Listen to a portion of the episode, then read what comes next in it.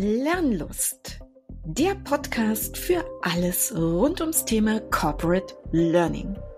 Wir sind Claudia Schütze und Susanne Dube und wir sind Learning Consultants bei der TTS und wir sind die Hosts dieses Podcastes. Und hier werden wir uns über Themen unseres Arbeitsbereiches miteinander austauschen, also alles, was Lernen in Organisationen heute und in der Zukunft betrifft. Und wir werden uns von Zeit zu Zeit interne oder auch externe Experten in unsere Runde einladen. Und wir freuen uns, wenn ihr dabei seid.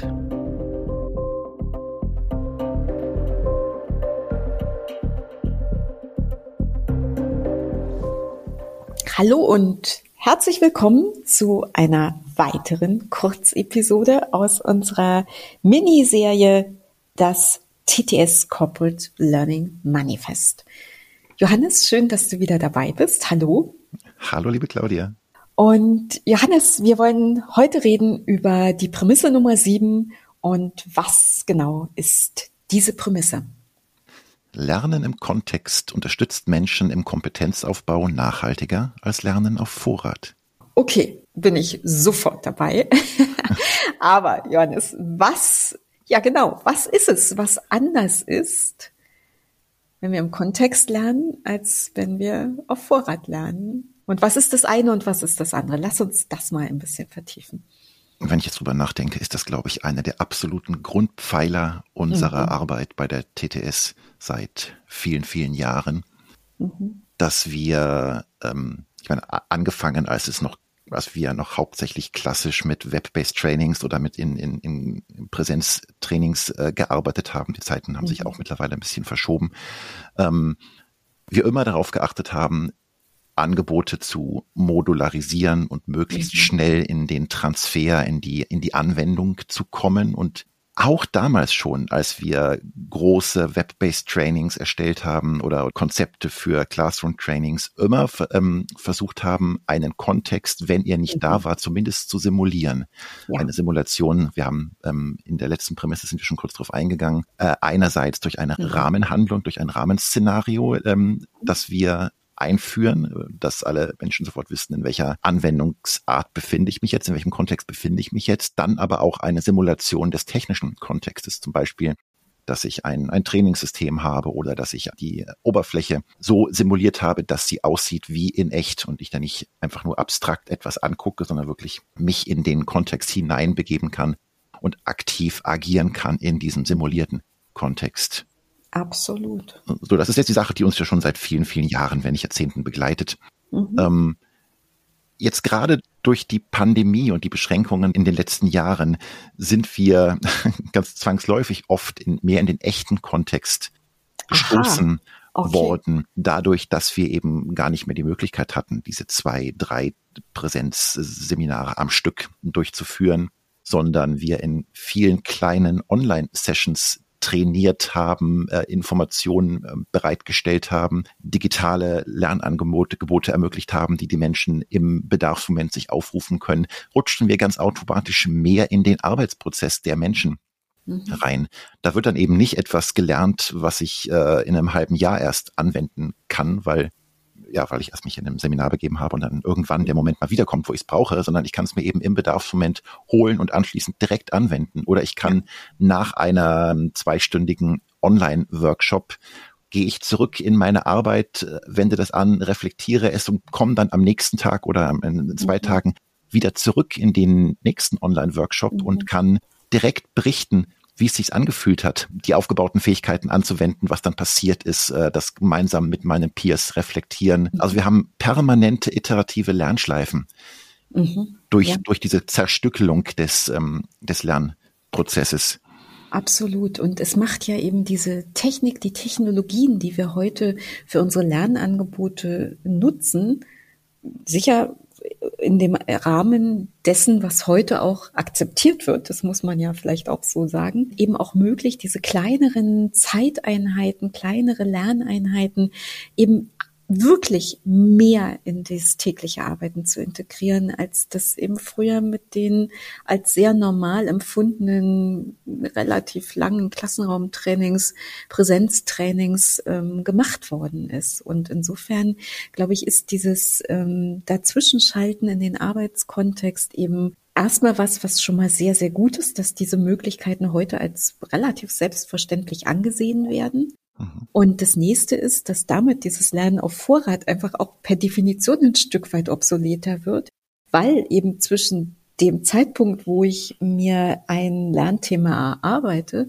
und der Möglichkeit der Anwendung manchmal vielleicht ein paar Minuten dazwischen liegen, weil ich nämlich tatsächlich meinen Rechner aufhab und in meinem echten System Dinge nachgucken kann. Also ich soll da natürlich nichts buchen, wenn ich äh, noch in einem Schulungs- und Erarbeitungsphase bin oder Lern- und Erarbeitungsphase bin, aber ich kann gucken, ich kann bestimmte Dinge vergleichen mit dem, was mir vielleicht gerade in der Theoret eher theoretischen Lerneinheit präsentiert wird und habe sofort die Möglichkeit, diesen Transfer zu machen, was eben auch eine Rückkopplung aus den gemachten Erfahrungen der letzten zwei Jahre ist, dass das die Teilnehmenden als wirklich sehr, sehr wertvoll empfinden. Und damit eben dieses Lernen auf Vorrat gar nicht mehr wirklich so stattfinden muss, weil wir andere Settings als akzeptierte Settings nutzen können in der Zwischenzeit. Genau. Und das geht sogar, das hat noch, eine, noch einen weiteren Vorteil, dass mhm. bestimmte Dinge, die wir früher notgedrungen lernen mussten, weil irgendwann stand ich blank da und wusste nicht, was ich tun mhm. soll. Deswegen muss ich es irgendwie vorher gelernt haben. Mhm. Das dank technischer Möglichkeiten wie Performance Support, Kontexterkennung, wo befinde ich mich gerade im, ja. im digitalen Prozess und so weiter, dass bestimmte Dinge, die vielleicht nur einmal im Jahr passieren oder nur passieren, wenn ein schwerer Störfall eintritt oder so, dass ich die nicht mehr lernen muss, sondern dass ich mich wirklich darauf konzentrieren kann, was sind die die formalen Grundlagen, die theoretischen Grundlagen, mhm. auf die ich meine, meine Energie fokussiere und all das, was mir sonst noch so passieren könnte, das bekomme ich im, im Bedarfsmoment geliefert. Aber das muss ich nicht mehr lernen. Da kann dann lernen, wenn es halt doch häufiger mal passiert, mhm. nebenbei passieren. Das ist dann eher ein, mhm. äh, zufälliges, nicht intendiertes Lernen. Mhm. Ähm, aber darauf fokussieren wir unsere Energie nicht, auch unsere Energie, wenn wir Lernangebote erstellen, nicht. Mhm. Absolut. Und wir haben es schon in anderen dieser Kurzepisoden thematisiert und auch da kommt nochmal mein Gedanke, ähm, wie schaffe ich das denn, dass ich jetzt in dem Moment, wo ich ein Lernbedarf habe, Vielleicht ist es eher ein Hilfebedarf. Also du hast das eben so schön dargestellt, dass es vielleicht gar nicht Lernen in der ersten Notwendigkeit ist, sondern es ist erstmal eine Hilfe, die ich brauche. Und daraus kann dann durch Zufall Lernen werden. Aber dass ich mir eben auch bewusst ganz viele Möglichkeiten und Kontexte schaffe, um diese Hilfsangebote oder respektive dann eben auch Lernangebote zu holen und zu bekommen. Und das bringt mich nochmal zu den Communities und es bringt mich nochmal zu den Peers, weil das sind Menschen, die mir vielleicht auch jetzt im Moment of Need einfach weiterhelfen können und ähm, mir jetzt ermöglichen, ein Thema zu bearbeiten, ein Problem zu lösen und indirekt mir damit auch helfen, Lernen zu ermöglichen. Genau. Ich möchte noch eine einen Wunsch teilen. Ich mhm. oder etwas, was ich gerne, Sehr viel, gerne. viel mehr noch mach, machen möchte. Ähm, ich habe im letzten Urlaub äh, Geocaching äh, also mm. mit meiner Familie entdeckt. Super. Und da gibt es auch solche solche speziellen Caches, die eher eher so eine Art eine Art Stadtrallye gleichen, wo ich dann ah, okay. ähm, durch, durch zu bestimmten Positionen geschickt werde und dann eben mit diesem äh, dort etwas Historisches erfahre zu dem Ort mhm. oder meine Sinne geschärft werden, irgendetwas zu entdecken, was ich vielleicht mhm. ohne den Impuls nicht, nicht entdeckt hätte.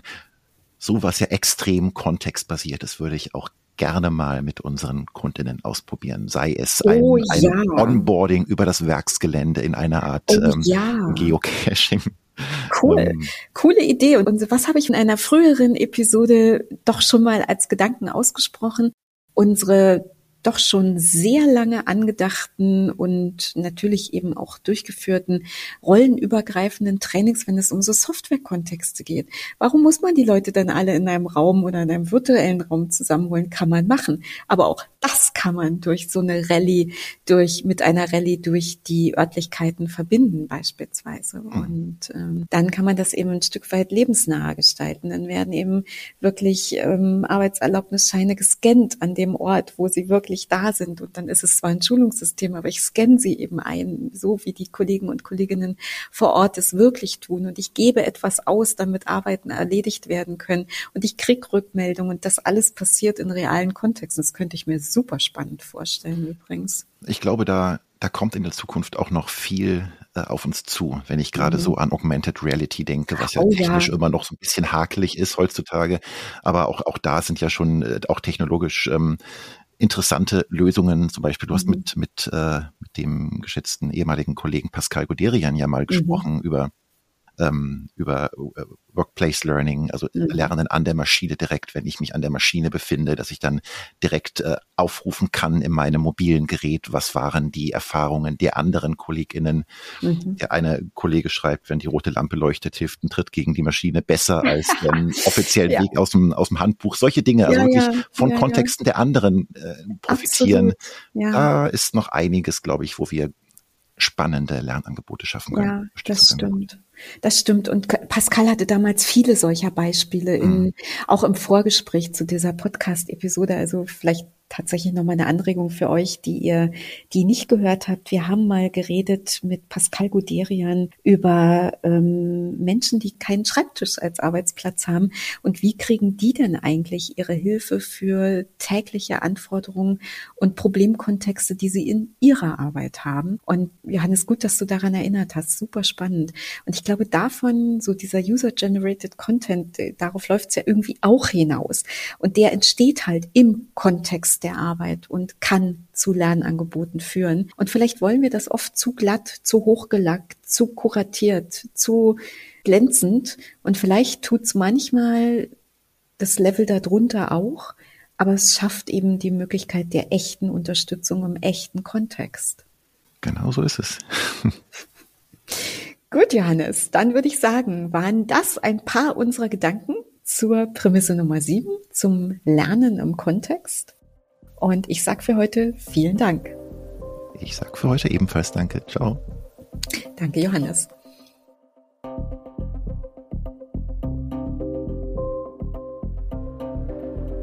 Ach ja, habt ihr uns eigentlich schon abonniert? Das geht überall da, wo ihr eure Podcasts am liebsten hört. Lernlust gibt es alle drei Wochen neu und wir freuen uns sehr auf euer Feedback und vor allen Dingen auf den Austausch mit euch. Ihr könnt uns auf Podigy schreiben oder bei Twitter oder LinkedIn.